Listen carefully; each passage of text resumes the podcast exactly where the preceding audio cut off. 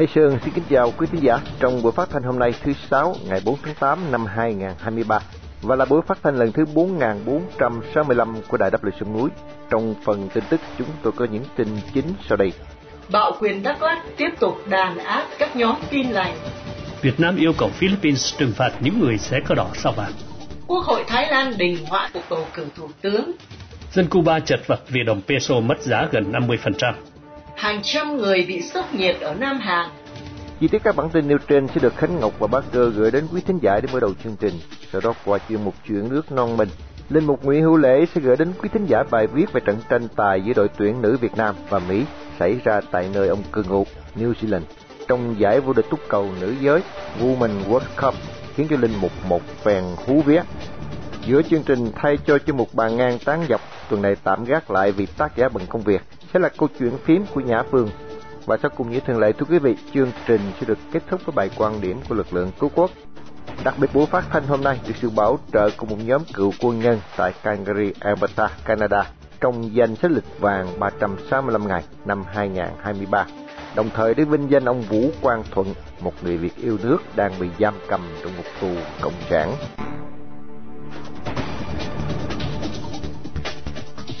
Mở đầu chương trình, mời quý khán giả theo dõi phần tin tức sẽ được Khánh Ngọc và Bá Cư trình bày sau đây.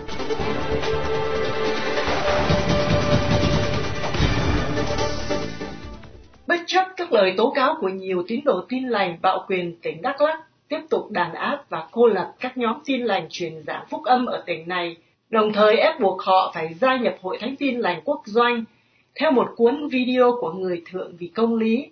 Vào ngày 26 tháng 7 vừa qua, một nhóm công an đến nhà ông Ilepnie ở thị trấn Iapop, huyện Kumukra, để buộc người này phải lên đồn công an làm việc về vấn đề tôn giáo. Một công an đưa ra một tờ giấy mời và chấn an ông là cứ bình tĩnh, mời lên làm việc rồi cho về chứ không phải bắt giữ. Sau đó, công an tạm giữ ông Ilepnie và tra khảo trong hai ngày một đêm – vì tình nghi ông có liên quan đến vụ nổ súng ở huyện Kukuen vào ngày 11 tháng 6. Tổ chức Người Thượng vì Công lý bao gồm những thành viên đang tị nạn tại Thái Lan, cung cấp một văn thư vào ngày 23 tháng 7 cho biết có 5 nhóm tin lành ở huyện Krong Anna và xã Ie Drongo thuộc thị xã Buôn Hồ bị công an buộc phải gia nhập Hội Thánh Tin lành Quốc doanh. Theo văn thư không có chữ ký trong quá trình làm việc với các quản nhiệm công an ra tay đánh đập, đồng thời yêu cầu các nhóm này không được đi truyền giáo ngoài buôn làng đang sinh sống. Cũng theo văn thư họp giáo hạt, công an còn đến tận nhà các tín đồ, buộc họ phải viết cam kết không được nhóm họp, nếu không tuân thủ sẽ bị bắt đi tù.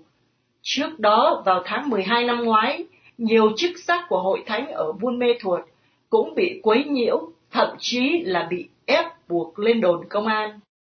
Trong lời lẽ đầy bực tức, bà Phạm Thu Hằng, phát ngôn nhân Bộ Ngoại giao Việt Nam vào hôm qua, mùng 3 tháng 8, đưa ra yêu cầu giữ chức trách Philippines phải trừng phạt nhóm người biểu tình trước tòa đại sứ Việt Nam ở thủ đô Manila và có hành vi xé lá cờ đỏ sao vàng.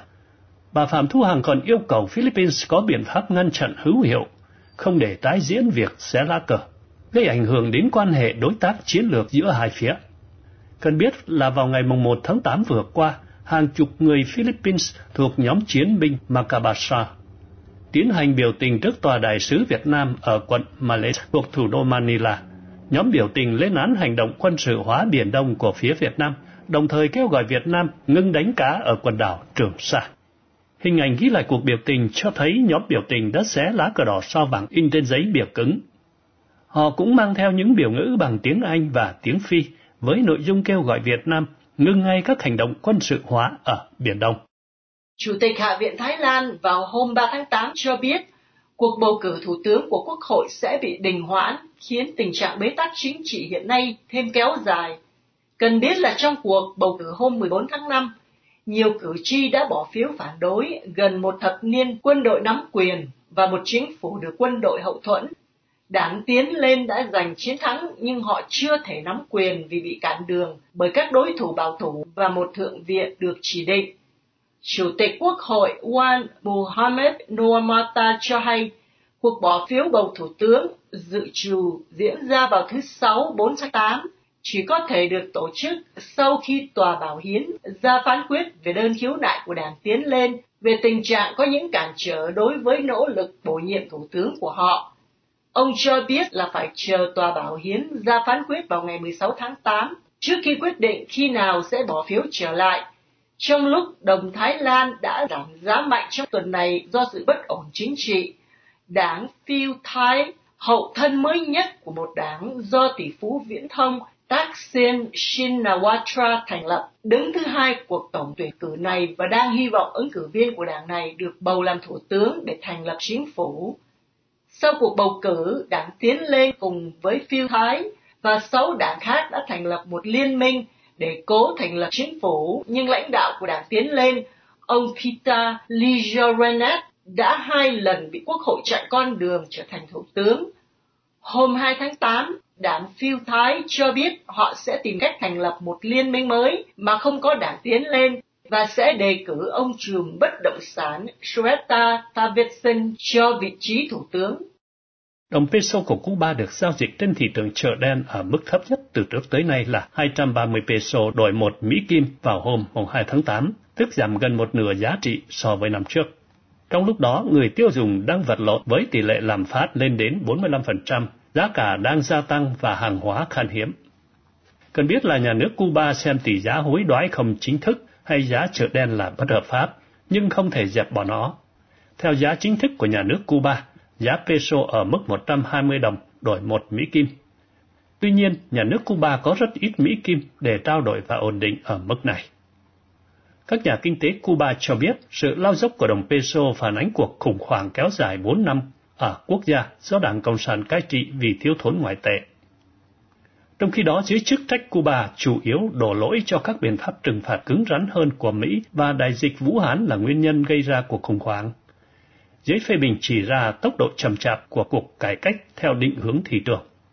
Hầu hết người dân Cuba được trả lương bằng đồng peso và đồng tiền này suy yếu đã làm giảm sức mua của mức lương vốn ở mức 5.000 peso một tháng. Đồng tiền mất giá đi kèm với tình trạng thiếu thốn lương thực, thuốc men và các hàng hóa căn bản khác. Người dân phải xếp hàng dài để có thể mua những mặt hàng này. Các chuyên gia ước tính 40% trong số 11 triệu dân Cuba hoàn toàn dựa vào đồng peso và không được tiếp cận với đồng đô la Mỹ. Những người có được đồng Mỹ Kim chủ yếu là từ kiều hối mà người thân gửi về từ nước ngoài hoặc từ việc buôn bán cho du khách. Giới chức Nam Hàn vào hôm 3 tháng 8 cho hay là gần 600 người ngã bệnh phải được chăm sóc y tế với các triệu chứng liên quan đến nhiệt độ cao tại một trại hướng đạo thế giới, được khai mạc vào ngày 2 tháng 8 vừa qua. Cuộc họp trại nói trên thu hút hàng chục ngàn người từ nhiều nơi trên thế giới tham gia. Trước tình hình nói trên, lực lượng cứu hỏa Nam Hàn đã yêu cầu ban tổ chức tạm dừng vụ họp trại này, nhưng chỉ có lễ bắn pháo hoa vào đêm cuối bị hủy. Thủ tướng Nam Hàn vào hôm 3 tháng 8 ra lệnh điều động 30 bác sĩ quân y và 60 điều dưỡng tới địa điểm tổ chức để giải quyết các vụ cấp cứu.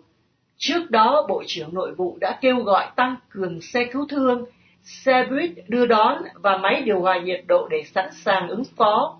Nội vụ nói trên diễn ra vào thời điểm Nam Hàn đang trải qua đợt nắng nóng gay gắt, buộc chính phủ phải nâng cảnh báo lên mức cao nhất trong tuần này nhiệt độ một số vùng đã lên tới 38 độ C. Tính đến nay đã có ít nhất 17 người tử vong vì tác động của nắng nóng ở Nam Hàn. Dự trù nắng nóng sẽ tiếp tục kéo dài ở nước này cho đến tuần sau.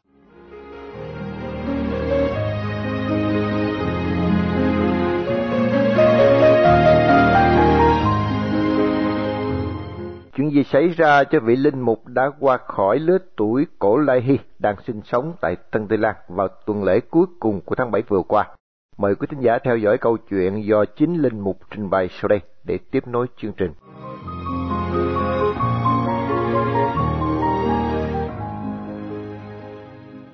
Các bạn thân mến, không biết là các bạn có hiểu cái nghĩa của hai chữ hú vía như tôi hiểu không? Nên tôi nghĩ là cần có sự giải thích. Thực tình mà nói, tôi cũng chẳng biết nguồn gốc của hai chữ hú vía bắt nguồn từ đâu, hoặc đến từ một điển tích gì. Nhưng ở địa phương tôi, người ta nói hú vía để bày tỏ tâm trạng vui mừng vì mình vừa thoát qua một tai nạn, hoặc một điều gì mà mình rất sợ là sẽ xảy ra, nhưng cuối cùng lại không xảy ra. Nói thật với các bạn, mấy ngày nay tôi mất ăn mất ngủ vì một cơn ám ảnh từ trên trời rơi xuống. Ít khi nào tôi bị như vậy. Số là năm nay nước New Zealand của tôi đang sống đây cùng với nước Úc kê bên đứng ra tổ chức giải vô địch túc cầu thế giới của nữ giới. Tiếng Anh viết tắt là WWC, Women's World Cup, gồm có 32 đội tuyển nữ trên thế giới tham dự, trong đó có đội tuyển Việt Nam. Tôi không biết nhiều về thành tích của đội bóng đá nữ Việt Nam, chỉ nhớ mang máng là cách đây một hai năm gì đó, có lần đội tuyển nữ Việt Nam thắng giải chung kết ở vùng Đông Nam Á, hình như là ở Thái Lan, nếu tôi không lầm. Dĩ nhiên, thắng giải chung kết thì rất đáng mừng. Dù vậy, trong các cuộc tranh tài thể thao thì thắng thua là chuyện bình thường. Nhưng điều bất thường và đáng nói ở đây là để ăn mừng chiến thắng lần đó, đảng và nhà nước ta đã trưng bày cho bằng dân thiên hạ trong cầu trường hai thứ quý báu của ta là cái hình của bác Hồ và cái ấy của con gái Việt Nam. Đám con gái Việt Nam cổ động viên có mặt hôm đó, trong cơn say mang chiến thắng, đã thừa thắng xông lên và anh Dũng tuột hết quần áo ra. Cô nào cô nấy trần truồng như nhộng, tay cầm hình bác Hồ kính yêu.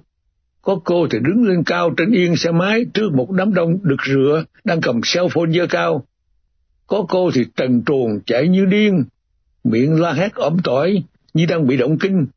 Cảnh đó đã được các YouTuber thu hình và phát tán rộng rãi trên các trang mạng xã hội.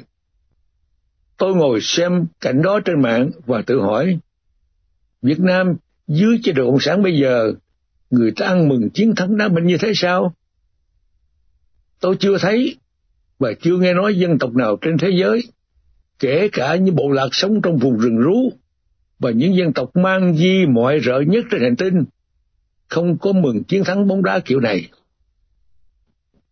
Rồi có tin đội tuyển bóng đá nữ Việt Nam qua New Zealand tham dự WWC vào tháng 7 năm 2023. Tôi chợt nhớ lại chuyện đám con gái Việt Nam khoe hàng ở Thái Lan năm nào và bắt đầu lo lắng. Mấy người Việt Nam thân cận với tôi ở Auckland cho biết, lúc này trên mạng đang quảng cáo đội tuyển Việt Nam rầm rộ lắm.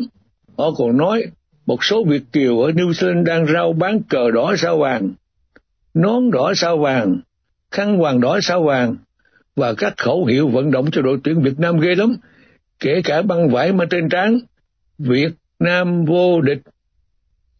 Tôi nghe để mà nghe, không quan tâm gì, cho tới hôm qua khi tôi nhận được cú điện thoại của anh bạn bên Mỹ. Anh bạn cho biết, mấy ngày qua, một số người Việt Nam ở Mỹ làm trùm ben cái vụ đội tuyển bóng đá nữ Việt Nam qua dự giải WWC tại New Zealand. Họ nói trong trận ra quân gặp đội tuyển Mỹ vào ngày 22 tháng 7, đội tuyển Việt Nam sẽ làm cho thế giới nể phục và kinh ngạc bằng cách đè bẹp đội đế quốc Mỹ. Anh bạn còn nói, những người cổ động cho đội tuyển Việt Nam cho biết, nếu chỉ cần hòa với đội Mỹ thôi, cũng được coi như thắng, và tất cả cô gái Việt Nam trong sân bóng sẽ cởi truồng. Điều anh bạn nói làm tôi lo sợ. Anh bạn còn nói, nếu đội Việt Nam mà thắng đội Mỹ dù chỉ một quả thôi, thì màn cởi truồng sẽ rất là hoành tráng. Thật tình mà nói, vì là người Việt Nam, tôi cũng muốn cho đội Việt Nam thắng. Nhưng nếu chỉ vì thắng một trận banh, mà cái văn hóa của dân tộc ta, với sự kính cổng cao tường của người con gái Việt Nam bị bóng đá lột trần ra, thì không thể được. Tôi không muốn cái cảnh đàn bà con gái Việt Nam tại New Zealand tổ quần que hàng trước mặt bàn dân thiên hạ tại sân vận động Eden Park ở Auckland, nơi chỉ cách nhà tôi có 15 phút lái xe, và trước vô số kính truyền hình trong sân bóng trong ngày thi đấu. Rồi, trận đụng độ giữa hai đội tuyển Mỹ và Việt Nam đã xảy ra lúc 1 giờ trưa hôm nay, thứ Bảy, 22 tháng 7, 2023, trước 41.000 khán giả. Tôi ngồi nhà hồi hộp theo dõi trên truyền hình Nhận xét của tôi, số một, cầu thủ Việt Nam nhỏ con quá so với cầu thủ Mỹ, trông như con chuột đang đấu với con thỏ. Số hai, cầu thủ Việt Nam chơi xấu quá. Ngay phút đầu, một cầu thủ Mỹ nằm giải đành đạch như con cá lóc bị đập đầu, nhân viên y tế phải khiêng băng ca vào. Số 3. Cầu thủ Việt Nam bị phạt nhiều quá, kể cả một quả phạt đền. Số 4. Suốt 90 phút và thêm mấy phút vụ nữa, đội Việt Nam không có một màn tấn công nào. Cô thủ môn Mỹ rảnh quá. Rồi tiếng còi kết thúc trận đấu vừa vang lên cách đây 15 phút. Tôi ngồi vào bàn phím ngay. Kết quả, đội tuyển Mỹ sau một lần đá hụt qua phạt đền, hai lần đá bóng dội xạ ngang, còn lại một tỷ số rất khiêm tốn như sau. Đội tuyển Mỹ 3. Đội tuyển Việt Nam Zero. Không có cô gái Việt Nam nào cởi quần. Tôi bị hú viện. Auckland, New Zealand ngày 22 tháng 7 năm 2023. Linh Mục Nguyễn Hữu Lễ. Như đã thưa ở phần mở đầu chương trình, thay cho chuyên mục bàn ngang tán dọc tuần này không có. Thay vào đó là một bài phím của tác giả Nhã Phương mà chúng tôi xin được phép diễn đọc để gửi đến quý thính giả sau đây với tựa đề Bí mật gửi bất Trọng. Bắc Trọng ơi, vụ đại án chuyến bay giải cứu đang làm dư luận sụp sôi bàn tán từ nơi chốn phồn vinh đến hang cùng ngõ hẻm. Ai ai cũng phẫn nộ về sự đê tiện hút tủy dân của bọn quan lại cộng sản của bác. Dân chúng bàn tán rằng nhìn lại những đại án tham nhũng đã diễn ra tại Pháp đình của nhà nước Cộng sản Việt Nam, trước vành mẫu ngựa, bọn chúng chỉ tỏ ra ăn năn xin lỗi bác trọng. Thay vì xin lỗi dân, đó là điều kinh tởm chưa từng có trong lịch sử nước ta bác trọng ạ.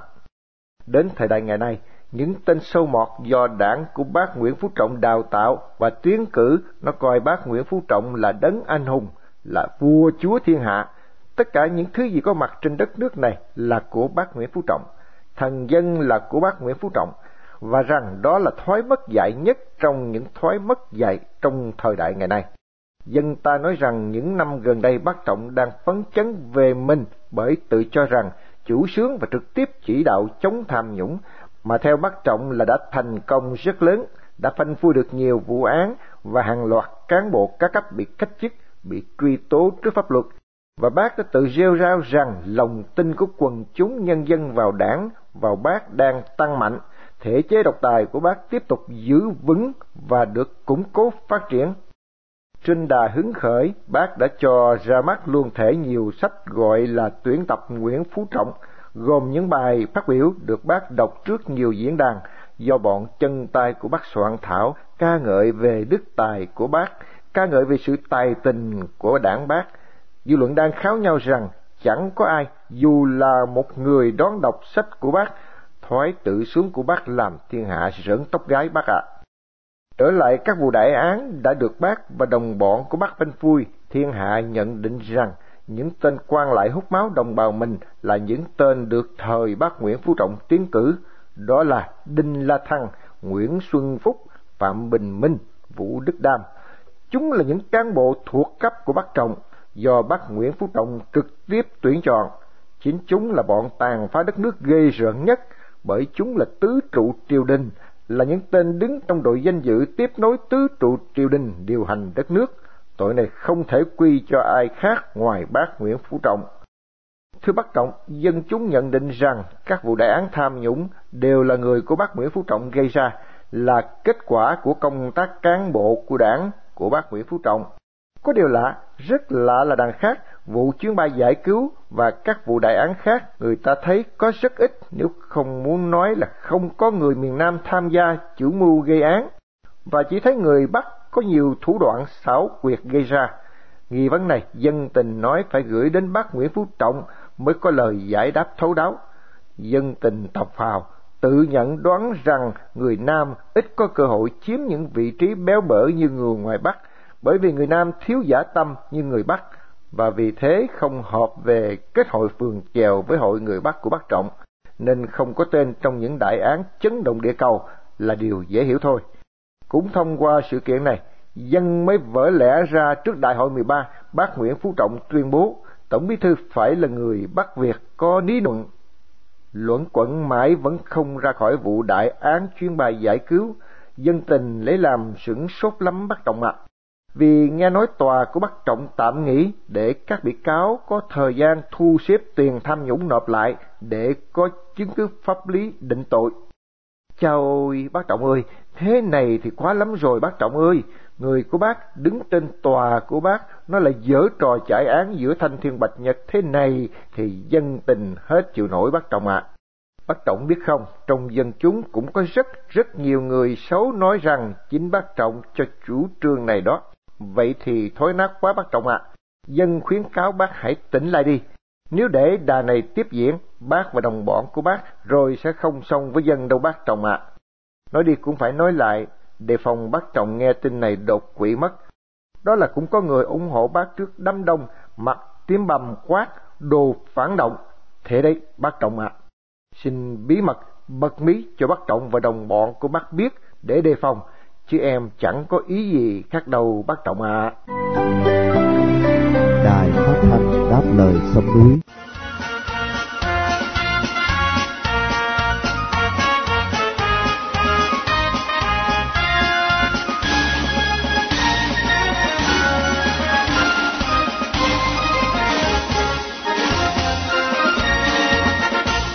Đảng Cộng sản Việt Nam từ thuở khai sinh vào năm 1930 đã gây muôn vàng tội ác cho dân tộc. Một trong những tội ác đó là cố tâm trì hoãn tiến trình dân chủ hóa, làm dân tộc tụt hậu thảm thương so với các quốc gia khác trong khu vực. Mời quý thính giả theo dõi bài quan điểm của lực lượng cứu quốc với tựa đề Trì hoãn dân chủ hóa đất nước, thêm một tội ác của Đảng Cộng sản Việt Nam sẽ được Hải Nguyên trình bày để kết thúc chương trình phát thanh tối hôm nay.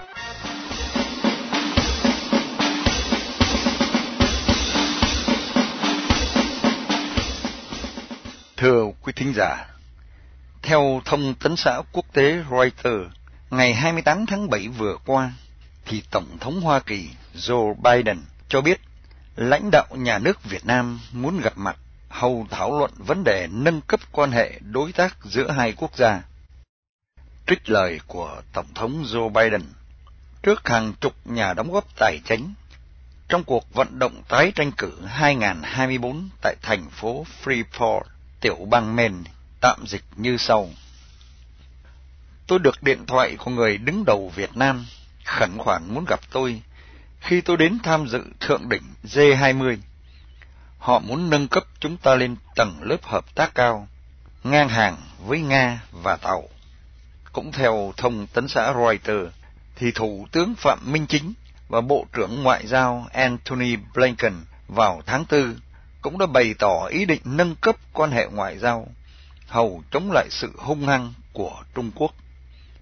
Trong khi đó, Đại sứ quán Việt Nam tại Washington không hồi đáp những yêu cầu bình luận từ giới truyền thông.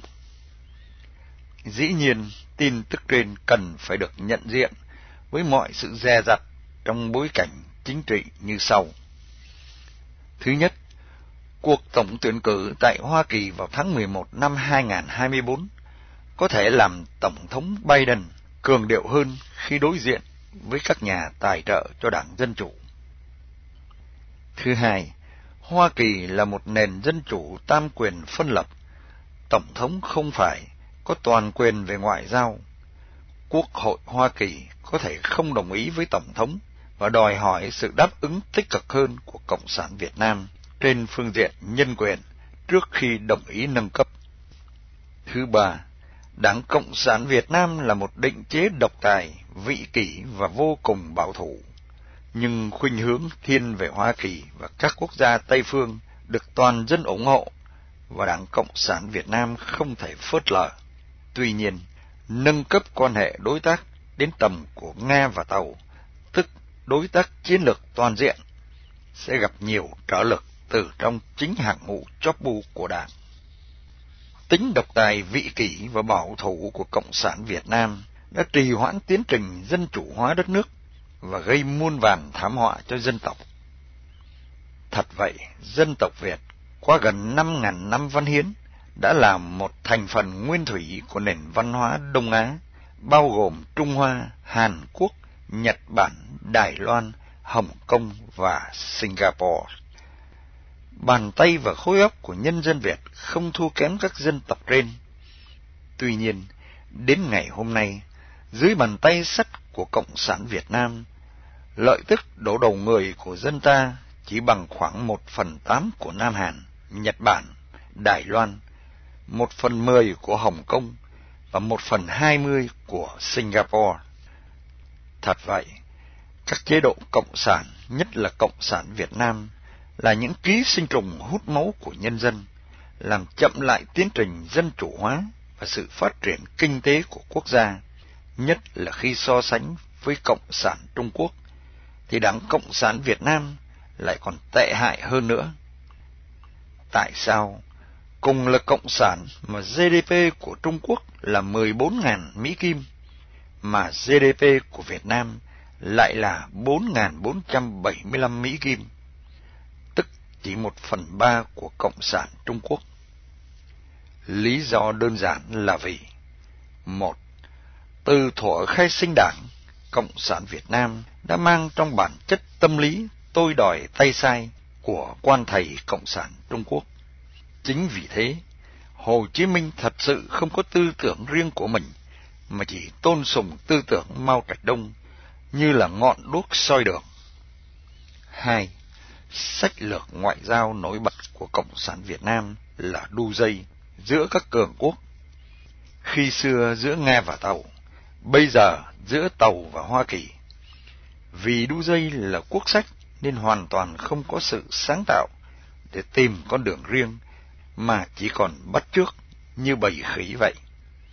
Chính vì thế, Cộng sản Việt Nam chờ họ mau áp dụng các sách lược cải cách ruộng đất tại Trung Quốc, rồi rập khuôn tại Việt Nam. Họ cũng rập khuôn Trung Quốc trong các chính sách trăm hoa đua nở, nhân văn giai phẩm, các trại cải tạo tập trung sau năm 1975, đổi mới gia nhập WTO và nhiều sách lược khác, không dám sáng tạo và chỉ rập khuôn là lý do tại sao chúng ta tụt hậu ngay cả khi so sánh với Cộng sản Trung Quốc. Trong bối cảnh nêu trên, chúng ta có thể kết luận rằng sự nâng cấp quan hệ đối tác giữa Hoa Kỳ và Việt Nam sẽ gặp nhiều trở lực, và ngay cả nếu những trở lực ấy có thể vượt qua, thì sự nâng cấp này tự nó là quá ít và quá trễ. Too little, too late. Đảng Cộng sản Việt Nam đã gieo đau thương và tai họa cho quá nhiều thế hệ dân tộc suốt bảy thập niên, khi so sánh với các dân tộc Đông Á khác không cộng sản. Sự nâng cấp ngoại giao này sẽ không giá trị gì nếu Cộng sản Việt Nam không chấp nhận một sự cải tổ chính trị toàn diện, hầu dân ta có thể ngẩng cao đầu, sánh vai cùng các dân tộc Nam Hàn, Nhật Bản, Đài Loan, trong một trật tự chính trị dân chủ hiến định, pháp trị và đa nguyên chân chính. Xin cảm ơn quý thính giả đã theo dõi bài quan điểm của chúng tôi.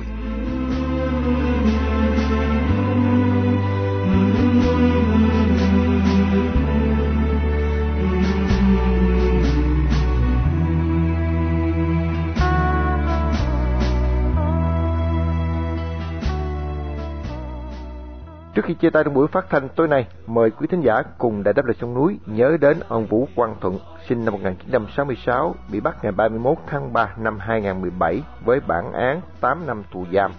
Một người Việt đang bị nhà cầm quyền cộng sản giam cầm trong ngục tù vì lòng yêu nước, lẽ phải và sự đóng góp tích cực vào tiến trình dân chủ hóa Việt Nam.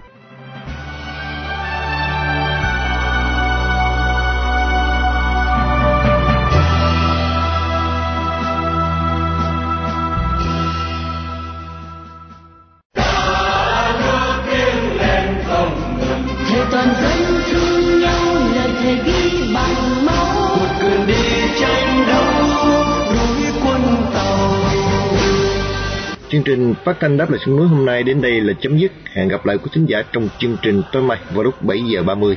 Mọi ý kiến và thắc mắc xin liên lạc với ban biên tập của đài phát thanh đáp lời sông núi tại địa chỉ liên lạc chấm đáp lời sông núi viết tắt a gmail.com hoặc địa chỉ tại Hoa Kỳ Radio đáp lời sông núi PO Box 612882 San Jose, California 95161 Điện thoại 408 663 9860. Cảm ơn quý thính giả đã theo dõi chương trình. Chúc quý vị một đêm thật bình an. Xin mến chào, tạm biệt.